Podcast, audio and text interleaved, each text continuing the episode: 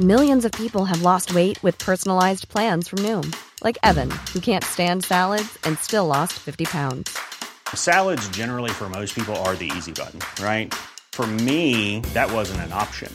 I never really was a salad guy. That's just not who I am. But Noom worked for me. Get your personalized plan today at Noom.com. Real Noom user compensated to provide their story. In four weeks, the typical Noom user can expect to lose one to two pounds per week. Individual results may vary.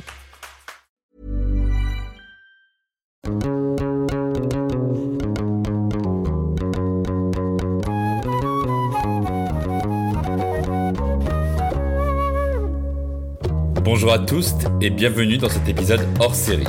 Aujourd'hui, on va parler d'afroféminisme et de spiritualité. Vous vous direz peut-être que j'ai déjà parlé de ce sujet avec Rokaya Diallo, Ndela Paye, Françoise Vergès ou Maboula Soumaoro, ou même en anglais avec euh, Léa Vernon ou l'imam femme Amina Wadoud, mais j'ai à cœur de contribuer à faire émerger toutes les voix des femmes noires, car il n'existe pas d'identité monolithique de femmes noires, comme il n'existe pas une seule vision de l'afroféminisme, d'où le S dans le titre de l'épisode. Les afroféminismes sont pluriels, sans perdre pour autant de leur puissance. Bien sûr, il y a eu Aimé Césaire, James Baldwin, Franz Fanon, mais il y a eu aussi Suzanne Césaire, Paulette Nardal, Harriet Tubman, Audre Lorde, Rosa Parks, Maya Angelou, Alice Walker, Marianne Weathers, Aretha Franklin, Nina Simone, Marsha P. Johnson, Michelle Obama, Wangari Maatai, Chimamanda Ngozi Adichie, Shonda Rhimes, Christiane Taubira, etc., etc. Les citer n'est pas de trop. D'ailleurs, des journalistes et essayistes comme Jennifer Padjemi ont aussi pris la parole et la plume sur la brillance et la beauté des femmes noires. Elles ont su mettre en emphase les mécanismes à l'œuvre dans la détestation des corps féminins noirs, construits depuis la colonisation et la sombre période esclavagiste.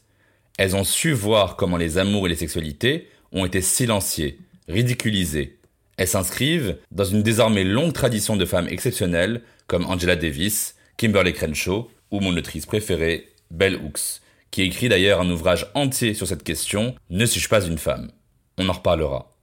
Le concept d'intersectionnalité a justement révélé à quel point le féminisme était d'abord associé aux femmes blanches. Sauf que toutes les femmes ne sont pas blanches, comme tous les noirs ne sont pas que des hommes.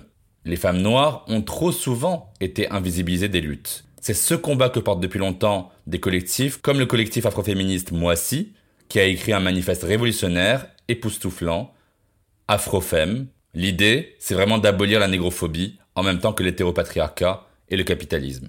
Mais qu'en est-il des spiritualités noires? En discutant longuement avec l'artiste plasticienne franco-gabonaise Myriam Hindou, je me suis rendu compte que les spiritualités noires étaient infinies. Il y a les catholiques et les musulmanes, certes, mais aussi toutes les religions syncrétiques, les évangélistes, les griottes, les sorcières, les vaudous, les animistes, et encore. Les religions abrahamiques ont été importées en Afrique. Les religions traditionnelles autochtones ont donc rapidement été qualifiées de primitives, païennes, totémistes, voire fétichistes.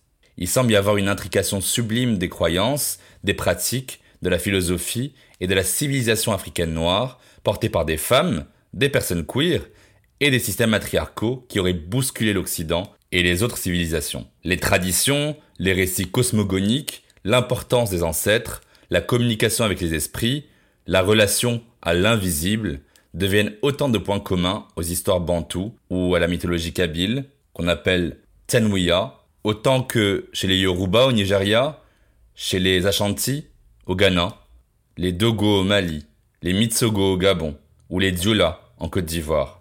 Comment alors on peut conjuguer les afroféminismes et les spiritualités? Pour réfléchir à cette question, il y a d'abord Fania Noël, qui est une autrice franco-haïtienne, essayiste, universitaire, intellectuelle, militante, afroféministe et panafricaine. Elle est membre du collectif Moissy, elle travaille sur la question noire dans les productions culturelles matérielles et immatérielles. Il y a ensuite Christelle Murula, qui est une journaliste indépendante française d'origine congolaise. Elle est l'autrice de l'essai Amour silencieux, qui consiste à repenser la révolution romantique depuis les marges. Je reçois aussi Mamfatou Nian, maîtresse de conférences franco-sénégalaise qui enseigne la littérature française et francophone. Elle est spécialiste de la littérature, de la diaspora noire en Europe et des représentations des Noirs en France. Enfin, on a aussi Mélissa Lavo, qui est une autrice, compositrice, interprète canadienne, ayant acquis la nationalité française en 2019. Sa musique est teintée d'influences haïtiennes, pays dont ses parents sont originaires, ainsi que de blues et de folk. Elle écrit et chante en trois langues, l'anglais, le français et le créole haïtien. Merci à toutes d'avoir accepté mon invitation dans Jeans. Merci. Merci beaucoup euh, de m'avoir euh, invité. Bah, merci de m'inviter. C'est vraiment avec plaisir.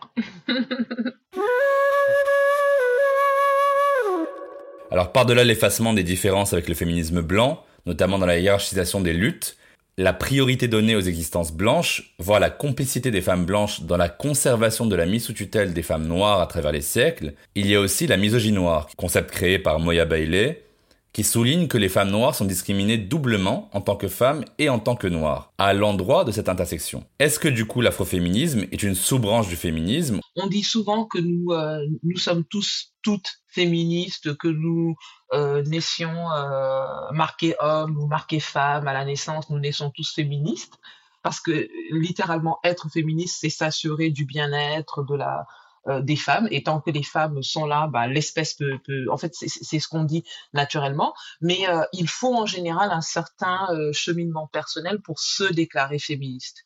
Et en fait, moi, je pense que la chance que j'ai eue, je le dis, c'est que je pense que j'ai toujours été féministe dans le combat que j'ai pu avoir avec mes frères. Euh, c'est pas parce que je suis la fille que je dois détabler. Donc, quand on est adolescent, étant dans une famille africaine où ces questions se posent se pose, voilà, euh, les garçons ne doivent pas rentrer dans la cuisine parce que ça enlève la virilité, donc toutes ces choses-là, mais on ne met pas le mot de féministe, de féminisme dessus.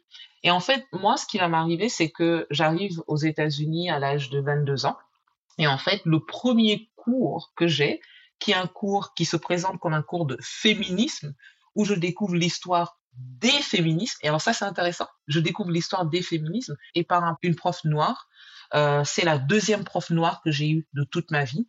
Elle s'appelait Trickle Rose. Et en fait, moi, ça va complètement euh, pas transformer les choses, mais presque naturaliser le fait que je rentre dans l'histoire des féminismes déclarés par une introduction au féminisme noir. Pour moi, c'est un peu le, le, cheminement inverse que beaucoup font, ou par l'école, ou euh, la littérature majoritaire, ou la radio, on va être sériné, bombardé pendant une dizaine d'années, une quinzaine d'années, voilà, de, de des grands noms du féminisme blanc, que ça soit aux États-Unis, la première vague, la deuxième vague, Beauvoir, etc. Et que c'est très récemment, je dirais, dans les dix dernières années, en France au moins, que le féminisme noir arrive. Pour moi, ça a été vraiment le contraire. Et quand je parle des féminismes noirs, eh ben, c'est Awa Keita au Sénégal, c'est Annette d'Erneville. Et donc, pour moi, c'est comme si le féminisme était une construction politique de la survie des pensées des féministes noires. Et puis après, en deuxième partie de semestre, on a dit oui, mais il y a quelque chose, voilà, ce que les suffragettes ont fait au 19e siècle. Et je pense que moi, ça, ça a complètement construit ma vision que du départ, politiquement, il y avait plusieurs voies et que la première que j'ai apprise, bah, c'était celle des femmes noires euh, du 19e siècle à nos jours. Oui, donc finalement, c'est comme si on disait que c'était plutôt le féminisme qui serait une sous-branche de l'afroféminisme. Absolument. J'ai lu Beauvoir après avoir lu Awakaita. Et pour moi, les deux se lisaient côte à côte et je ne le voyais pas, euh, les féminismes noirs, comme étant une sous-branche ou quelque chose qui disait, euh, voilà.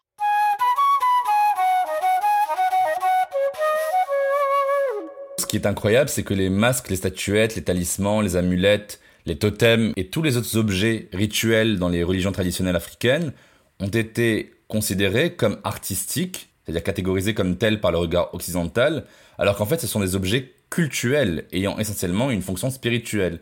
Il faut d'ailleurs lire là-dessus euh, le nouvel essai de Françoise Vergès sur la décolonisation des arts, qui s'appelle Programme de désordre absolu. On découvre des objets mystérieux dans le roman de Seynabou Sonko, Jin. Il y a les Kori, les dents les mains de Fatma, euh, les pendentifs euh, d'Es el le verset du trône en arabe, les Nazar Bonjouk, l'œil bleu en Turquie, pour protéger du mauvais œil. Ce sont des objets qu'on appelle apotropaïques, c'est-à-dire qui conjurent le mauvais sort. Est-ce que c'est si ridicule de croire en ces babioles? Est-ce qu'il n'y a pas là un regard condescendant, néocolonial, à considérer les spiritualités africaines comme crédules parce qu'elles accordent de l'importance à ces objets. Comme on dit très souvent au Sénégal, l'islam du Sénégal est un islam euh, de mélange, comme la christianité au Sénégal est un christianité de mélange. On appelle ça un syncrétisme. Donc les gens sont très très musulmans, très religieux, mais la présence des, des rites euh, animistes est très très forte et c'est ce qui fait que l'on culturellement l'on partage encore beaucoup avec les catholiques qui sont à peu près 3% au Sénégal. Donc par exemple quand on va faire ses examens, on va porter une petite amulette et l'amulette ce sera euh, voilà pour monter très haut, euh, ça peut être en peau de singe, pour être très très fort ça peut être en peau de lion, c'est du cuir de lion. Et puis à l'intérieur, si on est musulman, ce sera des versets du Coran ou si on est chrétien, ce sera des euh, euh, des morceaux de la Bible. Donc il y a un syncrétisme religieux qui est très très fort et qui pour moi aussi, ça c'est, très important en fait. Mais euh, je suis de culture lébou. Euh, les lébous sont les premiers habitants de, de la presqu'île du Cap-Vert. Euh, au Sénégal et donc la culture lébou est une culture de résistance très forte aussi bien à la pénétration musulmane donc à l'islam qu'à la pénétration française. Donc ce sont des cultures qui sont restées traditionnellement très très fortes de, connexion avec la terre, de connexion avec les ancêtres. Je ne rentre jamais dans une piscine ou dans l'océan sans avoir rendu hommage à Mam Kumbabang. Moi, ça, ça, me permet en fait de faire répondre à cette question, me permet de faire le lien entre euh, le livre que je suis en train d'écrire en ce moment, qui s'appelle euh, Mosaïque africaine, uh, Reformulation of Blackness in 21st Century France, une reformulation de la question noire dans la France du 21e siècle. Et en fait, je travaille beaucoup sur cette idée de, de, de, l'Europe, de, la France, de l'Occident comme une cosmovision. Donc, pensez aux mythes qui ont créé euh, la modernité européenne, les mythes qui ont créé le capitalisme européen. Donc, la manière, cette manière à la fin du 15e siècle de se lancer à l'assaut du monde euh, grâce à sa science, grâce à la navigation, et de se, de construire des masculinités blanches qui vont être complètement conquérantes de tout. Euh, lorsqu'on arrive par exemple à Abiyala, ce qu'on appelle l'Amérique, euh, ben, on va effacer le nom indigène Abiyala, appeler ça Amérique. On va effacer Haïti, dire Saint-Domingue. Donc cette manière d'effacer, euh, cette manière de dire qu'on tombe sur des terres vierges alors qu'on a été accueilli par des personnes. Donc on va effacer les personnes.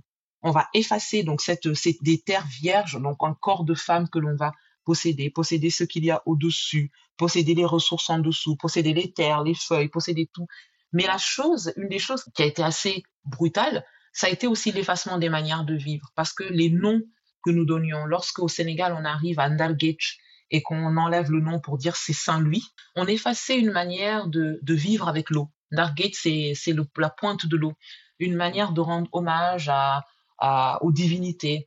On effaçait une manière de voir, de compter les lunes, de compter la lune, une manière. Donc ce sont toutes ces manières de, vie qui ont été euh, effacées avec euh, la naissance de la modernité européenne et cette création de ce qu'est l'Europe en mal conquérant, mais euh, et qui a été continuée tout au long de la colonisation, à la faveur des pillages, à la faveur des dons. Et quand je dis dons, on le voit pas dans le podcast, mais je fais des air qui remplissent tous les musées européens. Où moi, à chaque fois que je suis au Louvre, je suis devant un masque et je me dis mais qu'est-ce qu'ils font avec cet objet, avec un peigne. Cet objet est chargé, cet objet est animé, il est animé d'une âme, il est animé d'une intention, il est animé de prière. Et je pense que ce qui, est, ce qui se joue pour euh, certains d'entre nous, euh, fruit de ce trait d'union, que l'on soit originaire de Kabylie, que l'on soit originaire de, euh, du Mali, de, de, du Sénégal, c'est comment réconcilier, et je dis vraiment réconcilier ben, nos, euh, nos situations, aussi bien notre situation géographique dans ce pays qu'est la France, euh, notre situation euh, juridique, notre situation citoyenne et notre situation en tant qu'être sur un plan. Moi, je travaille beaucoup avec l'idée de la spirale. La spirale, c'est ça tourne. Moi, je suis absolument convaincue que j'ai été là. Je suis un enfant de retour et que dans ma vie ici, que ce soit euh, voilà quand je suis à Pittsburgh, quand je suis là aujourd'hui avec toi, euh, on, on, en Occident on parle de déjà vu, mais ces déjà vus ce sont des petites portes qui s'ouvrent avec nos vies d'avant. Je ne vois pas en quoi euh, voilà l'espèce de de scientificité ou de d'objectivité scientifique que j'ai pu recevoir, soit à l'école française, soit dans mon doctorat, euh, pour moi, ça s'accommode très très bien de, de cette identité-là que je peux avoir aussi bien de par ma culture islamique musulmane. J'ai été à l'école coranique, je lis le Coran, et aussi par ma culture euh, Wolof et ma culture euh, Lébou euh, très très forte. Pour moi, la réconciliation de l'identité, elle passe par les mots, dire oui, je, je peux être française et noire, donc ces choses dont on parle, dont on écrit des livres dessus, mais à un niveau beaucoup plus intime, euh, ça passe aussi par la réconciliation de ces, de, ces plans-là qui, au niveau spirituel et qui sont extrêmement importants pour moi, extrêmement importants.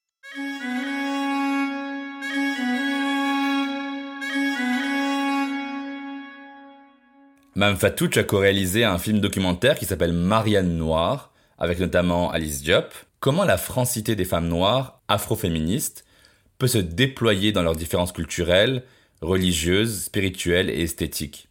Pour moi, la francité, euh, le, le, fait d'être en France, le fait d'y être né, le fait d'y habiter, est un passage comme notre passage sur Terre.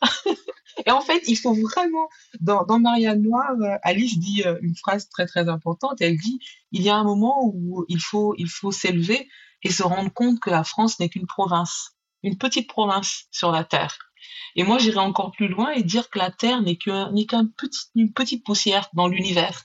Et donc, lorsque je me vois comme euh, comme euh, succédant à une génération de je ne sais pas 30, 40, 50, 60 personnes et étant peut-être euh, j'espère un, un nœud un maillon dans une chaîne qui va encore j'espère si nous, ne grillons pas tous avant 2035 comme le dit le GIEC qui va encore en porter 30 40 il y a quelque chose de cette humilité là du temps qui fait que ben, je me dis si notre passage sur terre ou le passage de l'humanité c'était 24 heures moi je suis un millième de seconde et lorsque, et, moi, je viens d'une, culture, la culture des boucs, qui enseigne justement euh, cette humilité-là, de dire on est vraiment euh, un, notre passage sur Terre, c'est un millionième de millionième d'un clignement, euh, d'un battement d'œil d'un colibri. On n'est rien. Alors, on sent le poids de l'existence. C'est très difficile de se dire, alors moi, je vais m'élever comme ça en disant que je suis un millionième du battement de la paupière d'un colibri, de s'élever alors qu'on est, et on le voit aujourd'hui, collé au sol par les pesanteurs des mots, les pesanteurs du racisme qui, euh, qui rendent, qui peuvent rendre très difficile cette volonté de, de, de, de, de s'élever. Mais moi, je parle vraiment de d'attitude personnelle. C'est c'est quelque chose qui qui m'aide à tenir, à me à, à prendre de la distance par rapport, euh, par exemple, à des joutes verbales sur les réseaux sociaux ou à la haine de personnes qui se disent, bah le monde va s'arrêter à moi ou le monde s'arrête à mon opinion. Ben non, le monde ne s'arrête ni à toi ni à ton opinion ni aux frontières de ce tout tout tout petit pays hexagonal qui s'appelle la France. Et lorsqu'on commence à voir ça et ça peut prendre plusieurs formes si on a les moyens de voyager. Des fois, moi je sais que euh, partir aux États-Unis, alors les États-Unis c'est encore autre chose, en niveau de complication, mais ça m'a aidé, ça m'a aidé à ne pas devenir folle en France, vraiment. Et ça m'a aidé à me rendre compte que bah, il y avait autre chose, il y avait d'autres manières de penser. Et étonnamment, partir aux États-Unis m'a reconnecté aussi à des manières de penser du Sénégal, que j'avais oublié parce qu'à un moment, on a juste envie d'être euh, en France et d'être française comme tout le monde. Se déplacer, soit, géo soit géographiquement, soit par le voyage, soit par les lectures, soit par les personnes. Aujourd'hui, moi, je, vois, j'ai des cercles d'amis où tout le monde se ressemble. Donc, s'éloigner, c'est aussi ça, c'est accepter euh, ou pas, on n'est pas obligé de, de, de, de se frotter à d'autres manières de voir, d'autres manières de faire. Ça m'a permis de m'ancrer. Et c'est marrant parce que je parle de légèreté, je parle de s'envoler, je parle de s'ancrer en même temps. Et c'est cette tension-là, justement, entre le fait de se dire, euh, en fait, euh, bah, je me suis enraciné ici, mais je ne me suis pas enraciné comme un baobab ou comme un éveilla, je suis enraciné dans mon petit pot de fleurs. C'est un pot de fleurs qui voyage, voilà.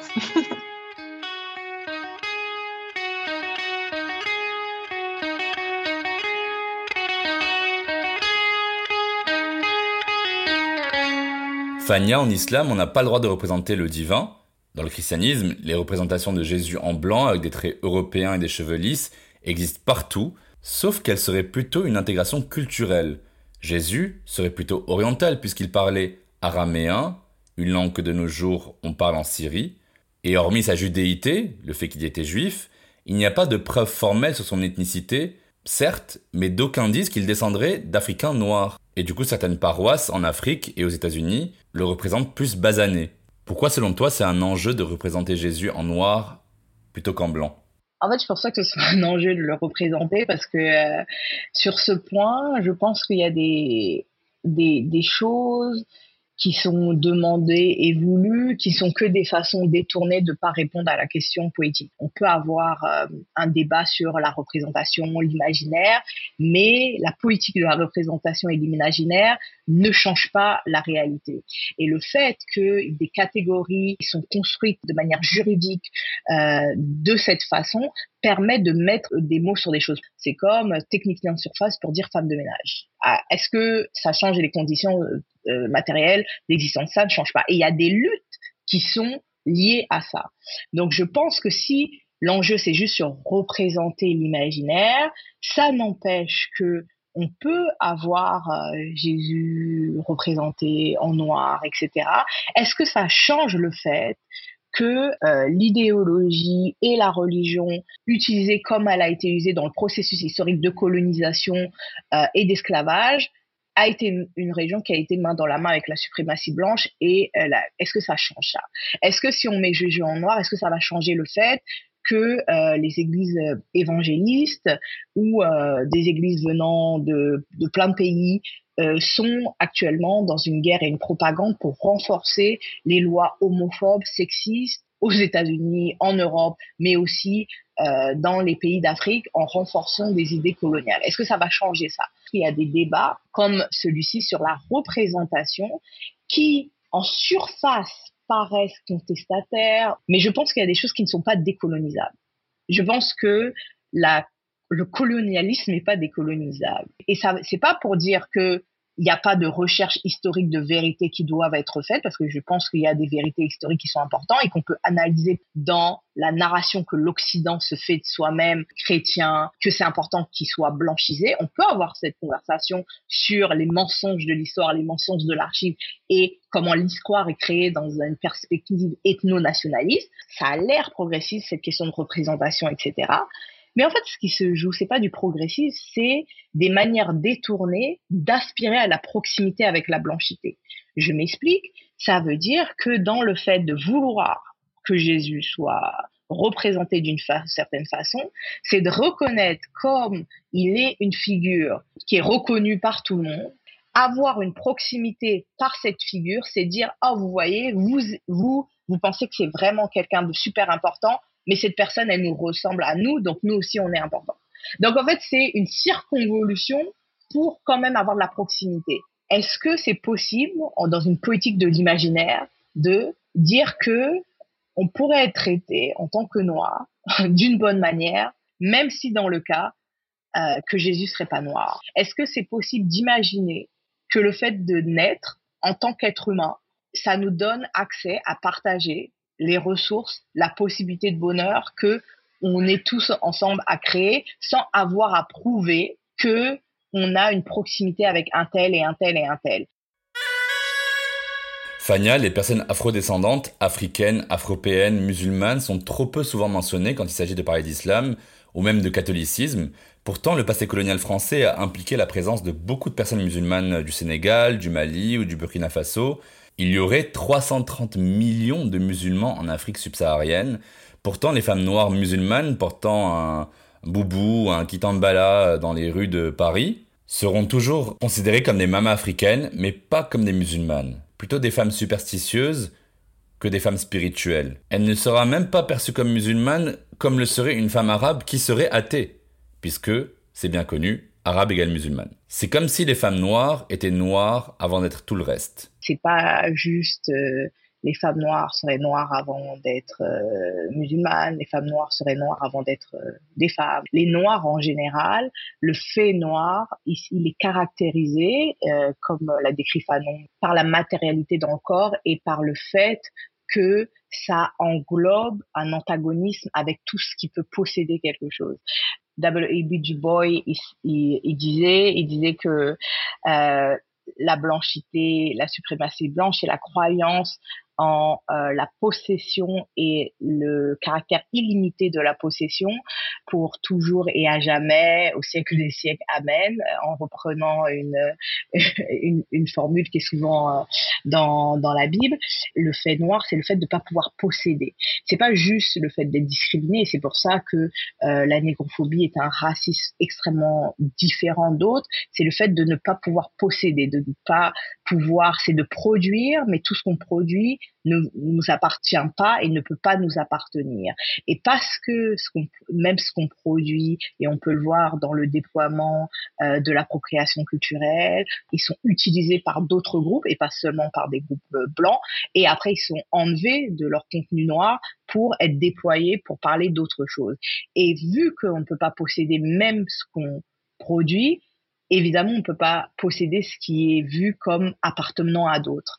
Donc, le fait noir. Le fait noir ne possède que son corps, sa capacité à produire du travail pour autrui, que la relation entre les personnes noires, euh, le monde noir et euh, les blocs qui constituent une production qui est reconnue comme euh, quelque chose euh, de valorisé, même s'il y a euh, comme les religions, la spiritualité, ne peut pas se faire. C'est-à-dire le catholicisme appartient aux blancs et l'islam appartient aux arabes, l'hindouisme appartient aux sud-asiatiques.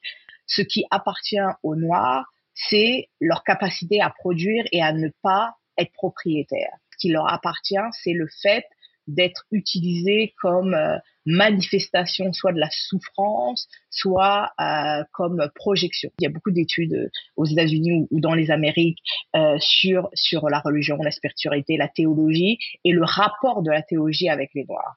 Que de la même façon que l'amour, de la même façon que d'autres choses, qu'on la famille, qu'on veut retirer des processus historiques de domination, la religion, la spiritualité, l'amour, la famille, est encadrée par l'histoire et encadrée par euh, les processus et on peut pas faire en sorte que Dieu ou la vision de Dieu ou la vision de la religion n'est pas aussi un produit historisé euh, dans des contextes particuliers.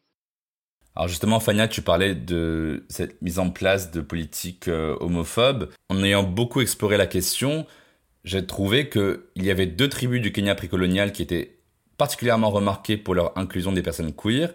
Je parle des Kikuyu et des Meru, qui reconnaissaient des dignitaires religieux appelés Mugawe, qui étaient non hétérosexuels et qui s'habillaient comme des femmes. Traditionnellement, ils permettaient aussi à deux femmes de se marier, aussi, la République démocratique du Congo avait connu une culture éminemment homosexuelle, celle des Azandés.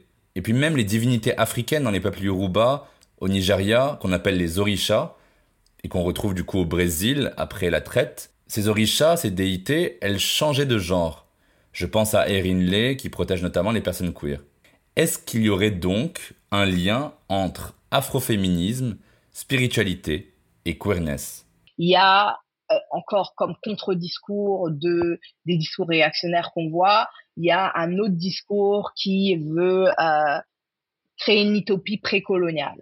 L'impérialisme occidental, le fait d'homogénéiser la planète autour de certaines euh, catégories, dont euh, l'hétérosexualité extrêmement euh, imposée. Et ensuite, on a vu, bon, maintenant que l'Occident a choisi d'être un peu moins homophobe sur les surfaces, tout le monde doit être, etc. C'est que cette catégorie n'était pas la même catégorie. Ça veut dire avoir des relations avec des personnes du même sexe. Et justement, la question du sexe et genre est extrêmement, est coincée entre les deux. Et ça, c'est ce que les, féminismes noirs, l'afroféminisme est une catégorie des féminismes noirs, mais ce que les féminismes noirs ont euh, réfléchi, il y a une, euh, une auteure nigériane américaine, Yoranke Yoremi, qui a écrit un livre The Invention of Woman, et elle compare euh, la question du genre et du sexe dans la société yoruba avec comment c'est construit en Occident. Ce qui est important dans la pensée radicale féminisme noir globalement, c'est se dire que de fait, c'est que le sexe aussi, parce qu'on dit le genre est construit euh, socialement et que le sexe euh, biologiquement. Mais c'est dire que mais le sexe aussi est construit, euh, est une construction sociale. Et ça, c'est un apport extrêmement important pour penser la question du genre au-delà de cette question, oh, il y avait beaucoup de rapports homosexuels, etc. Mais on peut penser les rapports homosexuels que de notre point de vue lorsqu'on considère que avoir euh, des mêmes génitales, ça veut dire avoir le même sexe. Mais dans d'autres sociétés qui voient le rapport à l'immatériel, et c'est ce que Yuranke Yuremi explique, c'est que le sens occidental, la modernité occidentale est très focalisée sur ce qu'on voit, mais que d'autres sociétés font que ce qui est vu est couplé à ce qui n'est pas vu. Donc ça veut dire qu'une personne qu'on considérait aujourd'hui comme deux personnes de même sexe, et je parle pas de genre, peuvent être considérées dans d'autres sociétés de pas de même sexe parce qu'on ne prend pas simplement en compte ce qui est visible, mais on prend en compte ce qui est invisible et des lignages invisibles. Et je pense que c'est ça l'apport des féminismes noirs, importants, intellectuels, sur euh, la question du genre, de la sexualité et du sexe, c'est de penser que le genre est construit euh, socialement, est une construction sociale, mais que le sexe aussi est une construction sociale. Même Vatou, on sait notamment depuis Elsa Dorlin qu'il y a une matrice de la race, c'est-à-dire que la race a une histoire qui renvoie à l'histoire de la différence sexuelle. Aux Amériques, les premiers naturalistes ont pris le modèle de la différence sexuelle pour élaborer le concept de race, c'est-à-dire que les esclaves déportés auraient été des populations au tempérament pathogène, efféminé, faible. Par exemple, la nation française a pris littéralement corps dans le modèle féminin de la mère, blanche et saine, opposée aux figures d'une féminité dégénérée, celle de la sorcière, de la nymphomane, de la tribade, de l'esclave, ce qui est évidemment éminemment raciste, qui est agiste bien sûr, sexiste, lesbophobe, et j'en passe. Est-ce que tu pourrais nous expliquer s'il y a un parallèle possible entre inégalité liée au genre et inégalité liée à la race? Il y a une figure qui est une figure essentielle de, de l'histoire, c'est la figure du découvreur. Et le découvreur est toujours un homme blanc. Christophe Colomb, euh, Amerigo Vespucci, Magellan, euh, Stanley. Euh. Donc cette figure-là, c'est une, elle c'est une figure masculine, c'est une figure blanche, et elle va, dans une articulation entre race et genre, permettre de construire ce qui est la normalité. Et à partir de là, on a tout un gradient bah, qui va nous conduire au noir, à l'homme noir et à la femme noire. Donc on pense très souvent euh, que l'articulation de l'identité qui se construit euh, euh, à partir de la fin du XVe siècle et qui, comme je le disais, donne naissance, euh, va impulser le, la modernité européenne. Moi, je le dis tout le temps, quand on pense à, au capitalisme comme un programme d'ordinateur, le code qui va permettre de lancer le programme, c'est la, la naissance de la, de la question raciale. Il faut pour pouvoir mettre la main sur des terres, ben, il faut prouver que ces terres n'appartiennent à personne. Il faut pouvoir éliminer, littéralement, dépersonnifier, déshumaniser ces personnes. Cette déshumanisation, ben, il faut le pouvoir le justifier légalement, parce que sinon, euh, ben, c'est illégal de réduire les gens en esclavage. Il faut pouvoir le justifier rationnellement, parce que quand même, nous sommes des êtres supérieurs, nous n'allons pas nous comporter comme des animaux. Il faut pouvoir le justifier euh, ben, religieusement, parce que comme je dis, on est, on est encore catholique, ben, et à la, euh, à la mort, on a peur de se retrouver devant Dieu et lui dire, ben, on a réduit tes enfants en esclavage. Donc la rationalisation de tout ça, ça va être la, la, création de la question raciale, donc passer d'une, d'une ligne horizontale de l'humanité à une ligne verticale. On en parle beaucoup, euh, mais très souvent, dans cette création de la question raciale, on a tendance à oublier le poids énorme que la question du genre va jouer. Euh, entre une masculinisation, une virilisation victorieuse et une féminisation. Voilà, la féminisation, c'est la chose sur laquelle on peut mettre la main. Donc féminisation des terres, euh, féminisation des, euh, des continents, féminisation des personnes, hommes et femmes. C'est vrai que moi je le dis très très souvent. En ce moment, la question qui est très souvent posée est la question raciale, mais on ne doit pas oublier qu'une certaine construction du féminisme est elle aussi concomitante à l'invention de la question raciale et qu'elles sont toutes les deux des mythes absolument fondateurs. Moi, j'appelle ça le, la cosmovision occidentale. Donc, les femmes comme des êtres à dominer, des femmes euh, comme des êtres, euh, voilà, entre désir et dégoût. Et dans les femmes, certaines encore plus désirables et plus dégoûtantes que d'autres, les sorcières, les racisées, etc. Donc, les femmes orientales, les femmes arabes, les femmes noires, etc. Donc, c'est, et, je trouve vraiment euh, ben, super que tu poses la question parce que moi c'est c'est l'une de mes croisades avec mes étudiants qui depuis vraiment au fait sur euh, sur la question raciale et qui ont tendance à créer à traiter la question euh, du genre comme une, une, une planète de deux univers euh, du de la galaxie du paternalisme. Alors que je leur dis ces deux planètes peut-être maintenant on peut penser qu'elles sont mais elles ont absolument au moins dans la vision du moins dans la vision occidentale des choses, elles forment toutes les deux, pour moi, de, deux piliers absolument essentiels de la, de la manière dont l'Occident va voir le monde, mais de la manière dont l'Occident va aussi se construire, se voir, se mythifier comme un homme blanc conquérant. Oui, bien sûr, parce que c'est la philosophie des Lumières et l'héritage cartésien qui sépare le corps de l'esprit. Dans les cultures et les religions africaines, il n'y a pas nécessairement de séparation entre le corps et l'esprit. Est-ce que nos corps, en particulier les corps racisés, sont spirituels? Bah, il, y a beaucoup d'études qui, prouvent que des, descendants de, conflits ayant eu lieu euh, trois, quatre, cinq générations plus tôt gardent dans leur, dans, au cœur de leurs cellules le, traumatisme ou la marque de, du déplacement, la marque du conflit, la marque du changement. Euh, on peut s'entourer de toute la, euh, voilà, de toute l'objectivité, tout l'esprit cartésien que l'on veut. Le corps est ce qu'il est. Le corps, nous sommes descendants de quelqu'un et de quelqu'une qui, qui sont eux-mêmes descendants de quelqu'un.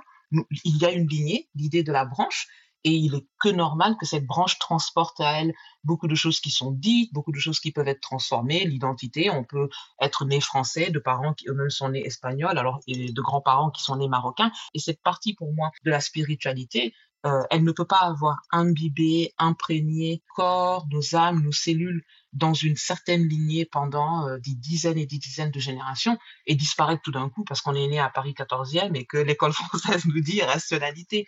Pour, pour moi, nous sommes absolument imprégnés. Je pense que l'une des l'une des déconnexions les plus fortes que nous avons peut être une déconnexion, comme je dis, euh, de légitimité citoyenne, une déconnexion économique, une déconnexion géographique, mais nous souffrons aussi d'une déconnexion avec nos racines, la radicalité de ce qui nous a amenés au monde, c'est-à-dire devenir de personnes qui parlaient au, euh, nuages, de personnes qui savaient faire tomber la pluie. Aujourd'hui, quand on dit aux enfants que euh, des hopis dansent pour faire tomber la pluie, on se dit ah mais ça c'est dans les BD. Ils, y croient et ça arrive. Donc cette déconnexion, je pense que ça a été l'une des euh, choses qui nous a été volée cette déconnexion entre le, corps et l'esprit, alors qu'on le sait, il y a beaucoup de langues euh, en Afrique, euh, je ne dis pas dialecte, je dis bien langue, où le corps et l'esprit sont, c'est le même mot. Euh, dans la théorie des coloniales, on parle beaucoup de senti pensar, de dire qu'on ne peut pas séparer le sentir et le pensar. Il y a cette articulation des deux parce que c'est absolument incroyable de penser qu'on peut voilà, se, désarticuler. Et quand je parle de réconciliation, c'est aussi se réconcilier soi-même, vraiment au niveau de l'unité de l'individu, accepter que son corps et, et, l'esprit et l'âme et les âmes et les esprits peuvent, euh, faire partie de moi et que, par cartésianisme ou par euh, refus de la religion, je dois euh, nécessairement m'en couper.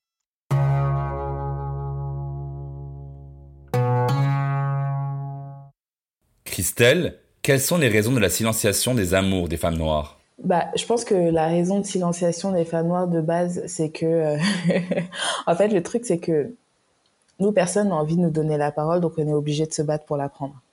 Euh, on vit quand même dans un système euh, militanto-médiatico-littéraire où ce sont quand même des femmes blanches plutôt euh, aisées, euh, citadines, euh, qui ont grandi dans un milieu bourgeois, qui sont plutôt hétéros, etc., qui ont vraiment la parole quand il s'agit de parler de genre.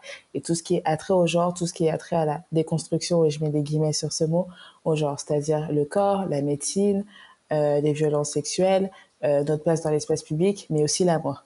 C'est très souvent des femmes blanches qui euh, qui ont la parole, qui peuvent, qui ont le privilège de pouvoir être publiées dans des maisons d'édition, qui ont le privilège de pouvoir faire des podcasts dans des grands studios, qui ont le privilège d'avoir des comptes Instagram à des centaines de milliers d'abonnés, etc. En fait, ce sont toujours les mêmes qui ont la parole. Et le problème, c'est que euh, pour, euh, et là je parle que ce soit des femmes noires ou d'autres types de femmes euh, plutôt marginalisées, on doit toujours se battre en fait pour avoir la parole et pour dire que nous aussi on existe et que nous aussi on a quelque chose à dire sur un sujet spécifique, mais que surtout en fait les choses qu'on a à dire ne sont pas du tout les mêmes que ce que les dominantes peuvent raconter parce que notre réalité n'est pas la même. Moi, il n'y a pas que le patriarcat qui nique mes relations amoureuses en fait, il y a le racisme aussi et pas seulement euh, le racisme de la part euh, de euh, des hommes ou le racisme intériorisé de la part des hommes noirs, mais il y a aussi toute la, la, rivalité féminine qui entoure la quête de l'amour, une rivalité où, par exemple, des femmes blanches bah, convoquent elles leur privilège racial en fait pour pouvoir elles accéder à l'amour, à l'homme, etc., etc. En fait, le truc c'est que, enfin, c'est bête comme comme le monde, c'est que plus t'es foncé, euh, quelle que soit la race, euh, moins tu seras privilégié en fait, que ce soit dans la société tout entière ou au sein même de ta propre communauté. Euh, pour les femmes noires, par exemple, les femmes noires foncées, on, leur octroie toujours une espèce de masculinité. Euh, et d'ailleurs, il y a pas mal de transphobie euh, qui se cache derrière ça. Mais on leur octroie toujours un, un soupçon de masculinité. On se moque d'elles en leur disant qu'elles ressemblent à des footballeurs, à des basketteurs ou à des animaux. Pourquoi pas? On les dépeint toujours comme des femmes euh, agressives euh, alors que parfois elles ne haussent même pas le ton, agressive, pas gentille, euh, pas féminine, pas belle. Enfin, il y a vraiment tout ça qui entre en jeu. Dans les beautés noires qui sont représentées, noires ou métissées, bah, justement, ce sont des femmes qui sont plus claires. Voilà, il y a tout cet imaginaire-là de femmes des îles, de femmes euh, hyper douces. Et pareil, comme elles sont claires, on va leur imputer des, des adjectifs ou des caractéristiques beaucoup plus positif que, que pour les femmes foncées. Donc, euh, on dirait d'elles qu'elles sont douces, euh, qu'elles sont gentilles, qu'elles sont belles, euh, qu'elles au moins dans l'espace public elles prennent pas trop de place, etc. Enfin qu'elles incarnent la douceur et surtout la féminité incarnée, quoi. J'ai l'impression aussi que tous les stéréotypes horribles dont l'histoire a affublé la femme noire peinent encore à disparaître. Il y a la angry black woman, la vilaine matriarche, la nounou écervelée, la panthère, etc. Donc comment on arrive à reconstruire une image apaisée et empouvoirante de la femme noire aujourd'hui? Est-ce que la spiritualité, selon toi, a un rôle à jouer dans cette dénonciation euh, des stéréotypes racistes et dans cette réappropriation des récits? Bah, je pense que pour beaucoup de personnes, la spiritualité a un rôle à jouer de toute manière. Dans les pays euh, d'Afrique centrale, le christianisme est arrivé par la colonisation et on avait nos propres religions avant, nos propres religions, nos propres rites, etc. Peut-être qu'il y a des gens qui justement sont en train de se replonger là-dedans en ce moment et qui trouvent leur salut et euh, qui trouvent euh, une manière justement de se réapproprier leur identité, mais leur identité et leur genre aussi. Euh, parce que vraiment, enfin, on avait nos propres religions, en fait, on avait nos propres croyances, nos propres rites. En fait, il y a tellement de mal qui, qui émane de cette période où on a essayé de complètement gommer notre identité et de nous en coller une euh, à la place et une d'une manière toujours très négative, en fait. Parce que tous les stéréotypes, euh, par exemple, que les femmes noires euh, se coltinent aujourd'hui, ça vient d'où? Ça vient de la colonisation aussi. Ça vient de comment est-ce que euh, il y a eu des, des expériences entre guillemets médicales sur les femmes noires, de comment est-ce qu'on a bestialisé les hommes noirs et les femmes noires, de comment est-ce qu'on les a représentés dans les œuvres? Tout vient de là. Et on est en 2023 aujourd'hui et c'est encore hyper difficile de s'en défaire. Dans ton ouvrage Amour silencieux, tu entends repenser la révolution romantique depuis les marges. C'est exactement l'intention de Bell Hooks dans ses écrits, notamment quand elle se demande An I Woman, qui est une formule reprise elle-même d'un discours de Sojourner Truth, féministe afro-américaine du 19e siècle. Donc, est-ce que les femmes noires sont des femmes? Ça pourrait faire penser d'ailleurs à la formule de Monique Wittig, qui dit que les lesbiennes ne sont pas des femmes parce qu'elles sortent du schéma euh, hétéropatriarcal. Mais même ces nombreuses théoriciennes féministes blanches font des parallèles parfois douteux avec la cause des femmes noires. Est-ce qu'être afroféministe, ce n'est pas aussi se réclamer comme femme noire féministe parmi les femmes blanches qui se disent féministes?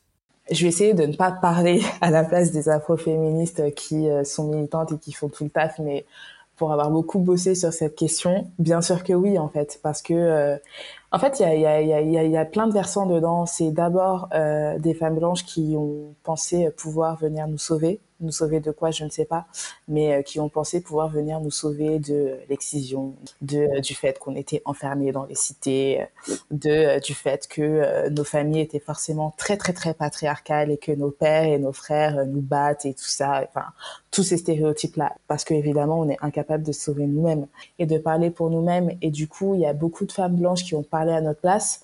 Et il y a aussi ce truc là de, de en fait je pense qu'elles ne, elles ne elle ne supporte pas le fait qu'elle puisse elle aussi être des oppresseurs. Parce que oui, en fait, il faut le redire et je le redirai franchement peut-être tous les jours jusqu'à ce que ça rentre. Mais pour les femmes noires, pour les femmes racisées, euh, certes, les hommes sont nos oppresseurs, mais les femmes blanches aussi peuvent être nos oppresseurs aussi. Et d'une manière parfois égales ou parfois même pires que les hommes. Après, oui, enfin pour moi, l'idéologie afroféministe, je l'épouse complètement. Ça veut dire de prendre en compte euh, la place des femmes noires euh, dans le féminisme, mais aussi prendre en compte la, la place des femmes noires dans le genre femme, ce qui n'est pas forcément euh, toujours fait euh, par le féminisme mainstream et par la société euh, tout entière en fait. J'ai quand même un peu l'impression que les femmes noires sont un genre à part entière, c'est-à-dire que on considère que les femmes noires sont d'abord noires avant d'être des femmes. Il faut rappeler toujours aux gens que l'on est des femmes, que nous aussi on souffre de sexisme, que nous aussi on souffre de misogynie et d'ailleurs de misogynie qui est bien particulière à notre race. C'est la misogynie noire et en fait il j'ai l'impression qu'il faut rappeler systématiquement aux gens que nous aussi on est des femmes, que nous aussi on a des problématiques qui nous sont euh, spécifiques. On est encore dans une société où euh, l'on doit montrer que l'on est une femme par le prisme de notre féminité. Il faut le dire, ça c'est un truc qui ne change toujours pas. Et même ça, en fait, euh, nous, euh, la féminité, c'est pas du tout quelque chose qui nous a été euh, donné à la naissance ou quoi que ce soit. C'est quelque chose qu'on doit gagner. C'est loin d'être acquis pour nous, en fait, la féminité. On doit la prouver, on doit la surperformer. Et comme on doit surperformer notre féminité, et ben forcément, on doit surperformer le fait qu'on est une femme. Et les deux sont colérés, en fait. Les femmes blanches peuvent aussi être caractérisées par les white tears, qui les met dans une position de fragilité, de féminité presque aux yeux de la société patriarcale, presque comme si la femme noire, elle, n'avait pas le droit à ses larmes. Parce qu'il y a quand même de nombreux tropismes sur la résistance à la douleur des femmes noires, sur leur incapacité à vivre des émotions nuancées, comme si elles ne pouvaient vivre que la colère. Qu'est-ce que les femmes noires ont compris de leur corps et de leur esprit qui échappe encore à l'entendement des femmes blanches, selon toi? Bah, en fait, le problème aussi, c'est que euh, on nous a tellement martelé qu'on pouvait euh, tout subir, qu'on pouvait euh, tout supporter, qu'on n'avait pas à pleurer et que de toute manière, on n'a pas le droit de pleurer parce que les larmes, c'est pas pour nous, c'est pour les autres. Qu'il y a, il y a, y a aussi cette espèce de reconquête en fait de soi. Mais moi, je sais que j'ai un, un, rapport qui est hyper conflictuel aux larmes. Je ne peux pas. Enfin, pour moi, il est hors de question, par exemple, que je pleure devant quelqu'un parce que en fait, on a tellement enfin, des femmes blanches plus claires que moi ont tellement utilisé leurs larmes contre moi. Bah, en gros, les white tears, c'est quand, euh, par exemple, tu, euh, soit tu ne fais rien, ou juste euh, avec quelqu'un, vous, enfin, avec une femme, je sais pas, vous vous entendez pas, mais tu ne fais rien, ou soit, enfin, si une femme a fait quelque chose de très déplaisant, de très problématique, tu lui dis d'une manière calme, et bah, automatiquement, la personne en face va commencer à pleurer. Et du coup, il y aura un retournement de stigmate, c'est-à-dire que la personne qui a dit ou fait la chose problématique sera la victime et toi, tu seras le bourreau. Et ça, c'est très souvent utilisé contre les femmes noires. Vraiment très, très, très souvent. Ce qui me révolte le plus, moi, c'est l'ambivalence de l'imaginaire collectif sur les corps des femmes noires. Ça tergiverse constamment entre l'hyposexualisation et l'hypersexualisation. Donc il y a d'abord un rejet puis une fascination. Il n'est jamais juste un corps. Donc comment on fait selon toi pour sortir de cette ambivalence et s'aimer au-delà de la racialisation? Est-ce que tu penses qu'il y a là une place pour la spiritualité, pour s'aimer soi-même, aimer son prochain, aimer Dieu, aimer son amoureux ou son amoureuse? Est-ce que la spiritualité nous rapproche de l'amour? Au-delà de la spiritualité, religion, etc., de comment est-ce que j'ai été élevée, euh, moi je lis vachement, je lis vachement euh, spiritualité et l'amour, mais euh, pas l'amour forcément romantique, mais l'amour amical, familial, etc. Ouais, je lis vachement les deux et, et, et j'ai vraiment une croyance que euh, tant que ma famille sera là, tant que mes amis seront là, euh, je vais pas me noyer, tu vois. Et je crois vachement en, en, en ça, quoi. Parce que j'ai tenté de me cacher euh, encore et encore et encore et encore. Et parfois, ça m'arrive encore aujourd'hui de vouloir me cacher, de cacher mon corps sous des vêtements amples, etc. Euh, mais euh, en fait, c'est je pense que ça passe euh, par l'amour de soi pas mal, mais le truc c'est que réussir à s'aimer soi-même, c'est déjà une étape euh, compliquée dans la vie. Il y en a qui n'y arrivent jamais, qui pensent le faire, mais qui ne le font pas. Je pense que déjà c'est primordial en tant que femme noire de s'entourer pas mal de, femmes noires qui, euh, correspondent à, qui tu es, à, tes valeurs, etc. Parce que déjà elles peuvent comprendre ce que tu vis, elles peuvent comprendre comment est-ce que ton corps est perçu dans la société, comment est-ce que ton corps est perçu par euh, par euh, les individus en fait, et comment est-ce que ton corps est perçu politiquement aussi. ça, elles peuvent le comprendre. Et c'est vrai que moi, pendant longtemps, j'ai été entourée de personnes noires, mais de d'hommes noirs. Donc, ils comprenaient pas forcément en fait comment, ce que, enfin, le bouleversement que moi je vivais en fait au niveau de mon corps au moment de la puberté ou alors au moment où on a commencé à me sexualiser très tôt d'ailleurs, tu vois. Ils comprenaient pas et je pouvais pas en parler. Mais je sais que moi, ça, ça m'a chamboulé de, de, de, de, devenir amie avec des femmes noires de mon âge parce que euh, déjà, je pouvais parler euh, très librement de mon corps sans me censurer parce que je savais qu'elle pourrait comprendre. Euh, N'oublie pas que ton corps, c'est ta vitrine, c'est toi, c'est aussi ton esprit, que c'est lié à ton esprit, etc. Donc, il faut que tu en prennes soin. Euh, parce que tu l'habites, ce corps-là, tu vis avec euh, pour toujours, donc euh, il faut vraiment faire en sorte de l'aimer. Au-delà des religions, etc., moi je pense que chaque personne a sa propre spiritualité. Donc il y a 7 milliards de spiritualités sur le monde, tu vois. C'est justement sa, sa, propre spiritualité qu'on s'est construite tout au long de notre vie qui nous pousse justement à, à trouver la place pour aimer notre corps, à trouver la place pour nous aimer comme on, comme on est en fait. Et cette spiritualité-là, si on la garde au fur et à mesure, on essaiera de la transmettre, que ce soit à nos enfants si on en a, à nos petites sœurs si on en a, etc., qui, elles aussi, pourront ensuite construire leur propre spiritualité et construire leur propre, leur propre euh, amour d'elles-mêmes en fait.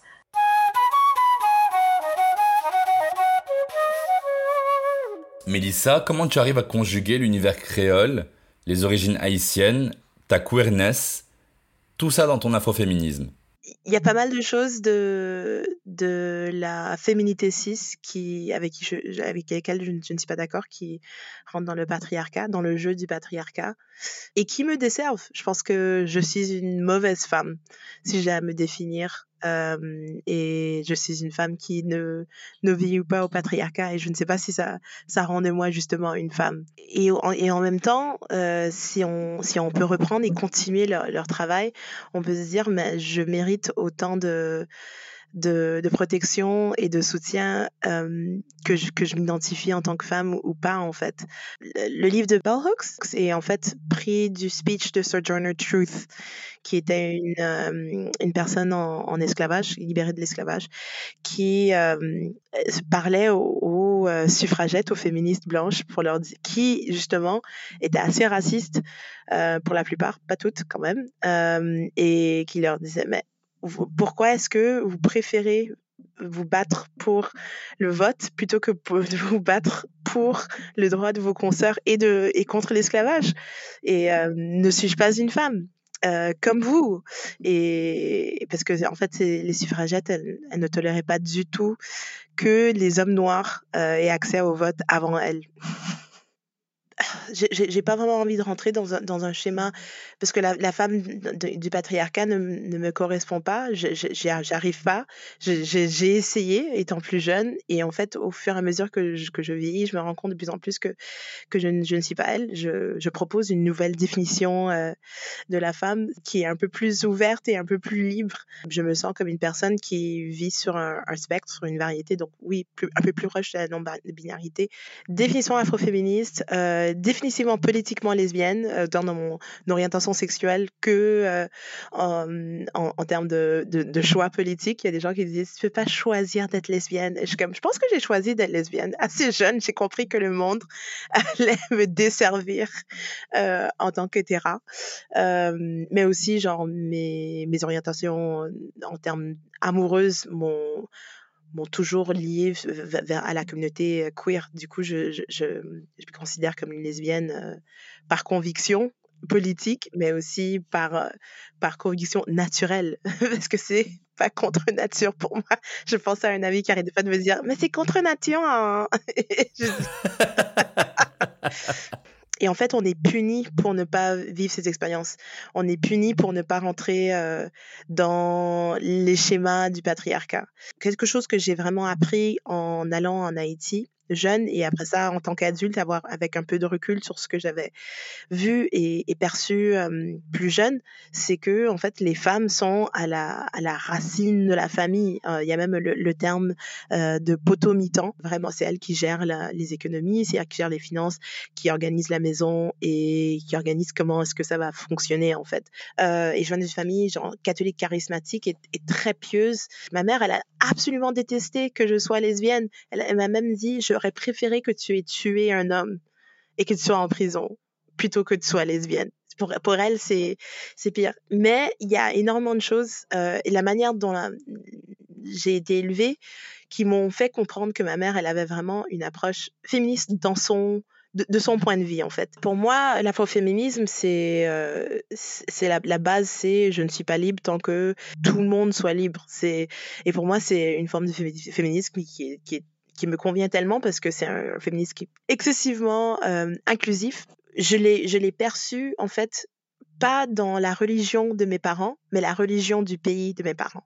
Donc quand moi je suis allée en Haïti en tant qu'adulte et puis j'ai fait des recherches pour mon troisième album pour Radio Sewell, euh, je faisais de la, recherche sur euh, des pratiques du vaudou parce que le vaudou était une forme de résistance à l'empire, euh, au colonialisme américain quand les, Américains sont arrivés pour euh, envahir l'île euh, avec les Navy Seals et, et aussi avec Napoléon en fait. les Haïtiens se sont défendus avec les chansons et ce que ce qui est arrivé quand les Américains, les Américains sont arrivés, c'est qu'ils ont eu tellement peur des, des Haïtiens parce qu'ils avaient entendu parler que les Haïtiens avaient conclu un pacte avec le diable.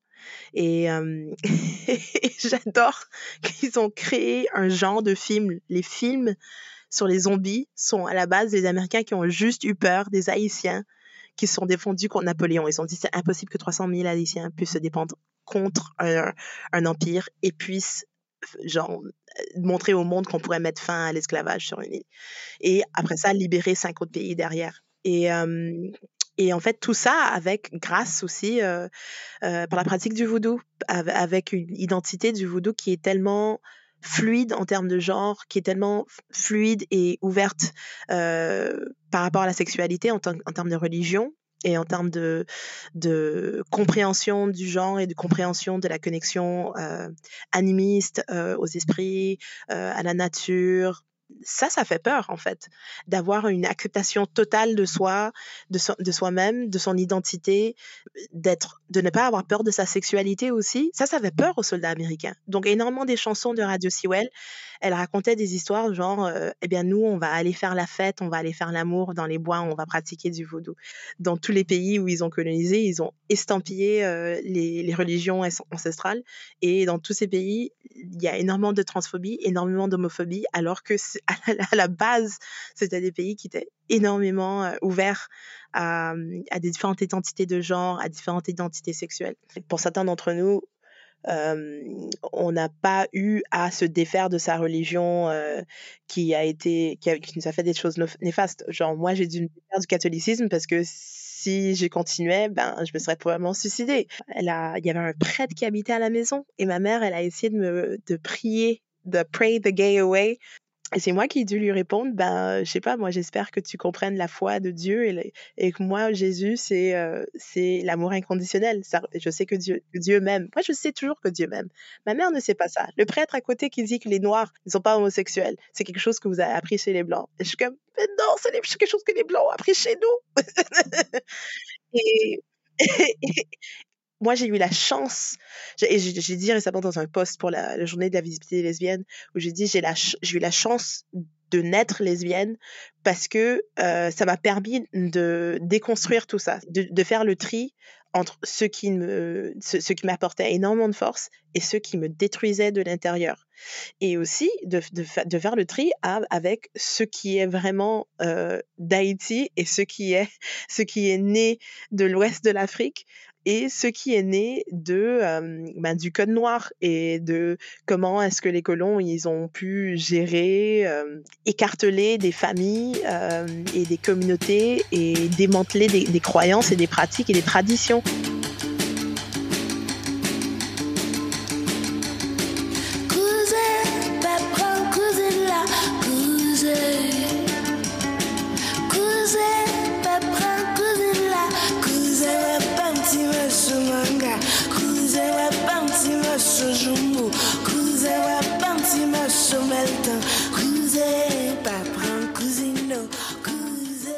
En plus, ta musique a tellement de couleurs, blues et folk, elle a des effets quasi thérapeutiques, extatiques, cathartiques, je trouve.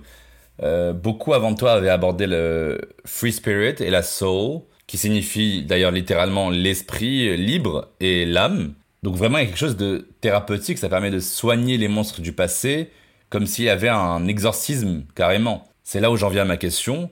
En quoi tu pourrais considérer que la musique peut devenir émancipatoire, quasi spirituelle, pour les femmes noires? Je pense qu'elle a, toujours été, et si on voit qu'il y a énormément de femmes noires euh, dans le domaine de la musique, euh, sans ironie, il n'y a pas énormément de femmes noires dans la musique en France, ou en, en, tout cas qui n'ont pas énormément de visibilité. Du coup, on va essayer de garder les femmes dans la musique noire en France, en tout cas, dans un domaine qui ressemble à la musique soi-disant urbaine afro-américaine, alors que les femmes noires en France, elles font de la musique dans tous les domaines. Elles sont dans le lyrique, elles sont dans le métal. Je comprends tout à fait que la maison de disques, c'est leur argent et ils produisent les, les, albums. Mais ils me disent, mais ça, c'est pas une bonne chanson. Je suis comme, tu peux pas dire qu'un bout de mon âme, c'est pas une bonne chanson. ça marche pas pour moi. C'est une bonne chanson pour moi. Et moi, je suis la première et la dernière personne qui a à dire ça. Mais moi, à la base, j'écris pour moi. Je compose pour moi. Et ce qui rend ma musique, pour les personnes qui l'écoutent en tout cas, euh, ce qui rend ma musique attractive pour ces personnes-là, c'est le fait que ce soit une musique qui soit honnête et personnelle et qui soit vraie. On peut écouter ce qu'on veut. Moi, j'écoute plein de pop, etc. Et, on va tout trouver. Mais je sais que moi, je fais de la musique spécifiquement parce que c'est une partie de ma survie quand tu parlais de d'extase et, d'exorcisme, je me suis dit, mais ça c'est absolument mes concerts. Euh, dans mes concerts, euh, pour la dernière tournée, je fais hurler les gens de colère. Et en ce moment, bah, à chaque fois qu'on voit quelque chose dans le monde, on, ouvre le, journal, il y a toujours quelque chose de quoi être en colère. Je sais pas, une, une manif néo-nazie en plein centre-ville parisien si ça t'attend pas en colère, on, aurait dû déjà être en colère des gamins qui sont fait renverser par les polices. Euh. J'essaie d'encourager les gens à trouver une joie, une pratique joyeuse, à, à foutre le bordel. Je ne peux m'empêcher de mentionner, pour en avoir rencontré, qu'il y a aussi certaines femmes noires qui se proclament féministes tout en étant homophobes et transphobes, ou des femmes noires féministes qui sont contre l'avortement, le travail du sexe ou le port du voile, est-ce que tu penses quand même que l'afroféminisme est le stade le plus avancé de la lutte contre toutes les oppressions? Et si oui, comment on peut créer une sororité politique des femmes afrodescendantes, afro-caribéennes, qui veulent s'insurger contre le système d'oppression euh, sexiste, raciste, classiste, validiste, euh, islamophobe, négrophobe, hétéro-patriarcalo-capitaliste, euh, voilà. La liste est longue. pour moi, elles sont ni féministes ni afroféministes, ces femmes noires. et pour moi, elles, elles suivent vachement la ligne du patriarcat. Parce que quand on est contre le travail du sexe, on n'est on n'est pas en train de soutenir, en tout cas, le travail les travailleurs du sexe. Si on n'est pas en train de soutenir une personne qui est dans le travail du sexe, qui a envie de faire un travail du sexe, ça, c'est vraiment ignorer que cette personne, elle a euh, une agence sur, sur, sur, soi, quand il s'agit bien sûr d'un adulte qui a choisi consentant, etc. Euh, et c'est aussi un truc de classe, en fait. C'est un truc de euh, respectabilité la solution reste la même, c'est de construire des communautés, c'est d'être solidaire, c'est de s'écouter, c'est même si les chaînes de l'autre sont différentes que les miennes, c'est de comprendre les chaînes de l'autre et d'avoir une perso moi un, de mes trucs c'est d'avoir l'empathie pour la souffrance de l'autre. Je trouve qu'il y a un truc où il y a des gens qui comprennent qui n'ont aucune conscience de la souffrance des uns des autres. C'est genre ou juste ont tellement été formatés à croire que certains peuples ne souffrent pas. Genre, il y a vraiment des gens qui croient que les femmes noires ne souffrent pas, souffrent moins physiquement, une plus grande tolérance à la douleur physiquement, qu'on regarde euh, tout ce qui arrive en termes d'abus dans le corps médical et pas que les femmes noires. Moi, je pense sur toutes les personnes racisées avec le syndrome méditerranéen, par exemple, alors qu'on n'aura jamais les récompenses du patriarcat. Il faut toujours avoir quelqu'un on top, et ça, c'est pas toi. c'est pas toi, c'est pas moi. c'est pas la, c'est pas la soi-disant féministe noire qui dit de, de lâcher le voile. C'est pas elle qui va avoir les, les récompenses du patriarcat. On va jamais les recevoir. Donc, autant se révolter ensemble et se soutenir ensemble et de s'accepter. Et plus vous acceptez de se célébrer. Mme Fatou, comment tu expliques qu'à chaque fois qu'on parle d'afroféminisme ou de réunion en non-mixité, il y a un backlash, un retour de bâton qui déforme les propos pour les rendre idéologiques, communautaire, dogmatique, on dit qu'on est méchant, qu'on veut scinder en deux la société? Ben, des femmes noires qui discutent entre elles de leur sujet, des femmes voilées qui discutent entre elles de leur sujet, des femmes musulmanes qui discutent entre elles. L'un des moyens d'expansion de, de l'Occident et du capitalisme a été le contrôle. Et c'est ce qui se joue aujourd'hui, euh, la perte du contrôle. Une autre chose qui se joue, le partage. Et le partage va en fait de pair avec, euh, avec le contrôle. Lorsqu'on pose toutes ces questions par rapport au, aux droits des femmes, par rapport à l'existence du racisme, aux violences policières, on met la République face à ces promesses non tenues. De dire aujourd'hui, si on considère la République comme un gâteau, comme une chose publique qui appartient à tout le monde, il faut que le partage soit plus équitable. C'est ça, partager les ressources, partager les postes. Et donc, ce qui se passe, c'est qu'il y a une majorité qui a eu historiquement le contrôle, au moins l'universalisme républicain à la fin de, la Révolution, les pauvres ne peuvent pas voter, les femmes ne peuvent pas voter. Donc, euh, il a fallu aussi que ces personnes-là se battent pour que le partage s'ouvre à eux. Il ne faut pas oublier qu'on vit dans un monde, au moins aujourd'hui en France, euh, le républicanisme, c'est un projet. Donc, aujourd'hui, il y a des instances, comme on a pu avoir les femmes avant 1944, qui se disent le, le partage n'est pas vraiment équitable, il y a des petites failles. Et ce qui se passe aujourd'hui, c'est que sur la question, par exemple, de, de l'afroféminisme, moi, je vais vraiment aller sur cette question. Elle est intéressante parce qu'elle, euh, ou, sur la question du voile, elle fait se croiser et euh, la question religieuse et la question raciale. C'est qu'on va nous dire, euh, moi je le vois dans beaucoup d'instances où j'ai été de féminisme dit majoritaire ou de féminisme blanc, il ne faut pas toucher à la question raciale, la question raciale n'existe pas, nous sommes dans un monde post-racial, la République s'est occupée de cette question, etc., etc. Et moi je leur dis, ben non, nous ne sommes pas dans un monde post-racial. Moi, je ne, personnellement, j'ai vécu aux États-Unis euh, sous Obama et le backlash d'Obama, ça a été Trump. Je ne veux absolument pas vivre dans un monde post-racial, je veux vivre dans un monde post-raciste. Et la seule manière d'arriver à un monde post-raciste, c'est de revenir à la création de notre monde et de ce code a été la question raciale, remonter et savoir, parce qu'aujourd'hui on est un bug le programme bug, le capitalisme bug. Et c'est ce bug qui fait que euh, tout chauffe, la terre chauffe, les moyens de production, on y arrive à une surchauffe du capitalisme. Et cette surchauffe, bah, on, a, besoin de régler le programme bah, pour revenir à sa conception. Et je vais revenir sur un livre dont on parle beaucoup, beaucoup, beaucoup en ce moment en France et qui pour moi était absolument fondateur, fondamental lorsque je l'ai découvert en 2000, c'est le compte racial de Charles Mills. On en parle beaucoup. C'est se rendre compte qu'à tout ça, ce qu'on voit, c'est le, c'est le sommet de l'iceberg, la peur, la dénégation.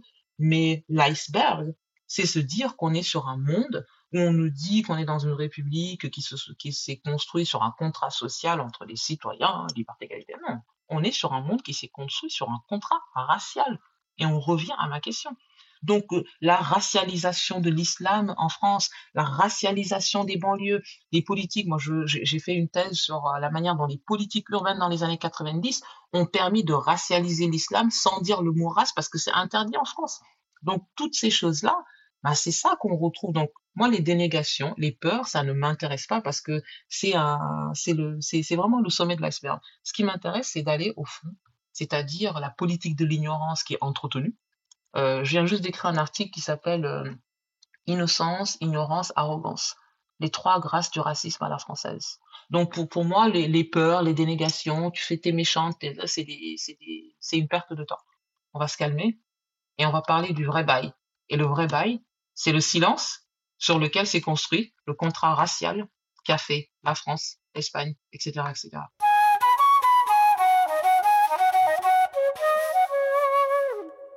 Alors Fania, il y a un certain sensationnalisme autour du vaudou en Occident.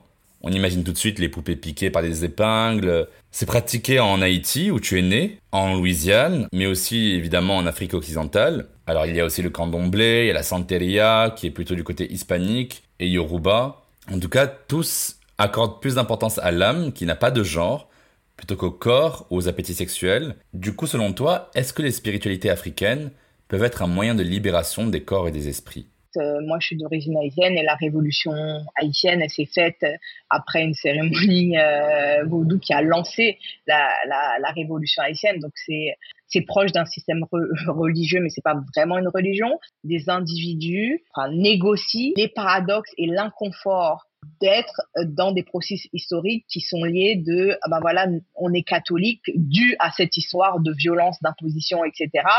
Euh, il y a eu aussi euh, euh, pour les personnes musulmanes du Mali, du Sénégal et comment la, la façon dont la religion allait arriver et aussi la façon matérielle dont les gens sont traités dans ces, dans ces, communautés.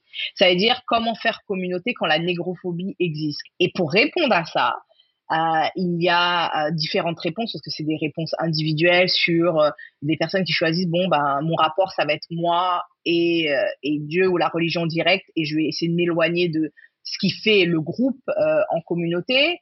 Euh, il y a des personnes qui, qui, qui quittent, il y a des personnes qui vont entre les deux, il y a des personnes qui naviguent. Ce que les féminismes noirs et, les afroféministes ont fait, ils ont pensé, théorisé, produit sur le, le rapport à l'immatériel, mais qui n'est pas simplement spirituel, mais qui est sur une communauté invisible, que ce soit intellectuelle, quand euh, vous lisez Toni Morrison, Audre Lorde, etc., sur le fait d'être euh, déraciné sur le fait de subir euh, cette, cette, violence des autrices euh, caribéennes comme Sylvia Winter, les féminismes noirs, les groupes, les écrits des sœurs Nardal, etc.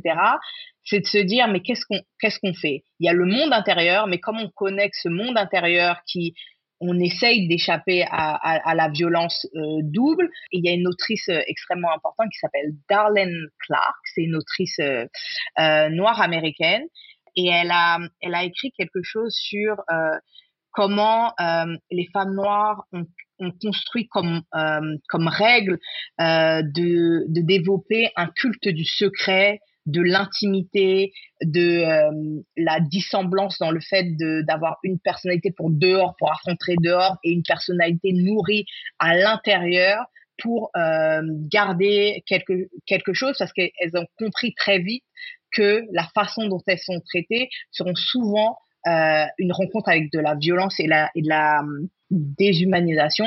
Au-delà du fait que la grande diversité de religions, de spiritualité, d'athéisme aussi qu'il y a euh, chez les femmes noires en France, dans le monde, en fonction des pays, des nationalités, des contextes, il y a quelque chose qu'on peut retrouver euh, sur le fait de comment être une personne complexe qui a un monde intérieur et de le lier à quelque chose qui est presque euh, qui est une forme de spiritualité pour affronter le, euh, monde visible. Ça demande quand même euh, d'avoir ce que Maria Makeba dit, une, discipline de l'espoir et une philosophie de l'espoir en disant que qu'il faudrait être attaché à une, une autre immatérialité. Je ne sais pas si elle est spirituelle, je ne sais pas si elle est religieuse, mais qui est attaché à autre chose que le présent. Et je pense que le spirituel, c'est vraiment ça, c'est d'être attaché à autre chose. Alors on va conclure enfin cet épisode assez long, mais tellement intéressant. Mais avant, dans chaque épisode de Jeans, on déconstruit ensemble un mythe ou un mytho qu'on m'a dit ou que j'ai souvent entendu. Il y a quelques années de cela déjà, au Maroc, une amie bourgeoise de ma mère m'avait balancé sans gêne la phrase suivante. De toute façon, les Maliennes et les Sénégalaises, elles sont pas vraiment musulmanes. Elles croient plus en les esprits qu'en Dieu. Ce n'est pas pour rien d'ailleurs que ce sont les meilleures sorcières. Qu'est-ce que vous lui auriez répondu à ma place? Waouh, la misogynie. En fait, je pense que dans, une vie, euh, surtout de femmes, qu'il y a tellement, il y a tellement d'hommes, si ça est détesté. Je sais pas pourquoi on détester d'autres femmes. Euh, mais euh, moi, j'aurais répondu que il y a un truc qu'on dit, c'est if you spot it, you have it. Et le truc, c'est que pour reconnaître les bonnes sorcières, il faut soi-même être une sorcière. Je pense que parce que parce que moi, je serais incapable de reconnaître de faire la différence entre une mauvaise sorcière et une bonne sorcière. Euh, les personnes qui font partie de la, de la police des sorcières et du diable, ils sont plus obsédés par le diable, par les sorcières que par Dieu. Ouais, le mythe de Caraba la sorcière, quoi. Bah, non, mais j'aurais dit, bah, en fait, euh bah, moi, je suis ni malienne ni sénégalaise. Moi, je suis congolaise, tu vois. Hmm. Donc, euh, je peux pas euh, parler à leur place. Et en plus, moi, j'ai été élevée euh, dans la tradition chrétienne et tout. Donc, voilà. Chaque personne a sa propre spiritualité. Le mythe de la sorcière, enfin, il est présent. Mais, mais, ouais, bah, elle, elle vit pas avec eux. Elle vit pas au sein de leur communauté. Enfin, qu'est-ce que, qu'est-ce qu'elle en sait? en fait, c'est participer à une négrophobie slash mystification des personnes noires qui est assez pesante parfois à, porter en fait. C'est ouais, c'est assez déshumanisant pour le coup. C'est pas, c'est leur retirer leur humanité, c'est leur retirer leur individualité aussi pour le coup. Donc euh, ouais, c'est dur. Puis il y a aussi la, la, la, la manière avec laquelle on, serait censé pratiquer la religion. Moi, je sais que dans, dans la religion chrétienne et souvent euh, chez les personnes noires et souvent euh, chez les personnes congolaises, donc moi je suis d'origine congolaise, il y a toujours les bons et les mauvais chrétiens, tu vois. Il y a, y, a, y a un jugement qui est extrêmement fort. Pardon, mais quand tu regardes les personnes qui nous jugent qui euh, prient 5, 6, 7 fois par jour, c'est des personnes qui ont des, des, des, actes mais horribles envers leur famille, qui ont des pensées horribles. Donc au bout d'un moment, j'ai envie de dire, enfin, en fait, euh, chacun pratique sa religion comme il le souhaite, comme il l'entend, et arrêter de juger parce que en fait, si on commence à fouiller de l'autre côté, ça va pas. Je pense qu'elle est jamais allée en Algérie ou alors euh, au Mans ou alors à Londres ou alors à Paris ou alors, ou alors, ou alors, ou alors. Moi, c'est des, des choses avec lesquelles euh, j'ai grandi, que j'ai pu entendre euh, de, euh, de copines qui étaient maghrébines. Et puis, quand il y avait un examen, bah, elle venait avec une main de Fatma, ou elle venait, ou quand on devait sortir petite, tu sais, mais vraiment un truc tout bête. Il y a, je sais pas, la foire du trône, où il y a un... Et la, la maman, elle mettait du col. Et, et puis, elle me disait, ben, viens, je te mets du col aussi. Euh, pour le mauvais esprit. Parce que tu sais, quand tu sors à deux heures à l'heure de la prière, ou euh, c'est, les, moments où les esprits peuvent sortir après la prière. Et je disais, mais ta maman, elle fait ça, ma maman aussi. Ou ah, euh, faut pas, faut pas dire si tu as les, une bonne note pour le mauvais oeil, C'est marrant comment on, on construit l'autre en opposition de soi comme étant l'anti, l'anti, l'anti. Donc, construire toutes les choses qu'on note en regardant l'autre. Et en fait, toutes ces choses qu'on note, c'est pour c'est pas une planche, c'est un miroir. Et en fait, c'est juste pour et éviter de voir que quand on regarde l'autre, mais en fait, on se voit. Et on a tellement peur de se voir et de se dire, mais en fait, c'est quelqu'un qui est comme moi. Et, cette personne, on peut partager la même religion, on peut partager la même ville, mais au-delà de tout ça, ben, ce qu'on partage avec cette personne, c'est une même planète. C'est une même planète qu'on est en train d'occuper, euh, qui est occupée de nous, vivants, humains, mais qui est aussi occupé de non-humains que nous sommes en train, que nous ne considérons plus. Peut-être je suis un peu rêveuse, mais moi, je, vraiment à ma toute petite échelle, il est temps qu'on se pose entre humains et qu'on essaie de régler en famille ces petits linges sales parce qu'on a de gros, gros, gros, gros, gros challenges qui nous attendent dans notre manière d'habiter cette terre, dans notre possibilité de continuer d'habiter cette terre et qui vont nous demander de, de dépasser euh, bah, ce que j'appelle ces petites bisbilles familiales, quoi. Merci mille fois à tous d'avoir pris le temps de répondre à mes questions. Merci à toi, c'était trop cool comme discussion. À toi aussi. Bisous, bisous. Merci beaucoup pour l'invitation. Bah, c'était vraiment un plaisir. Euh, merci euh, pour l'invitation et continuez votre super travail. Merci d'avoir écouté cet épisode inédit et hors série de Jeans Podcast. Que vous soyez sur Spotify, Apple Podcast, Google Podcast, Deezer ou autre, n'oubliez pas de vous abonner au podcast Jeans et de laisser vos questions, vos commentaires. Mettez 5 étoiles sur toutes les plateformes. Abonnez-vous au compte at jeans-du-bas podcast sur Instagram. Poursuivez votre écoute de Jeans avec tous les épisodes disponibles. Partagez autour de vous, car il y a sûrement quelqu'un quelque part qui a besoin de ce message d'amour et de paix. A bientôt dans Jeans Podcast.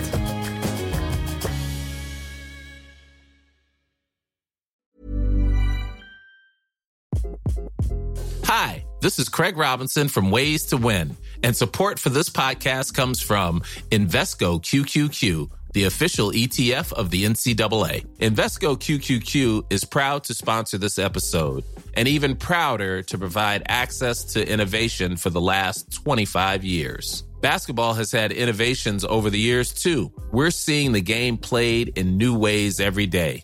Learn more at Invesco.com slash QQQ. Let's rethink possibility. Investco Distributors, Inc.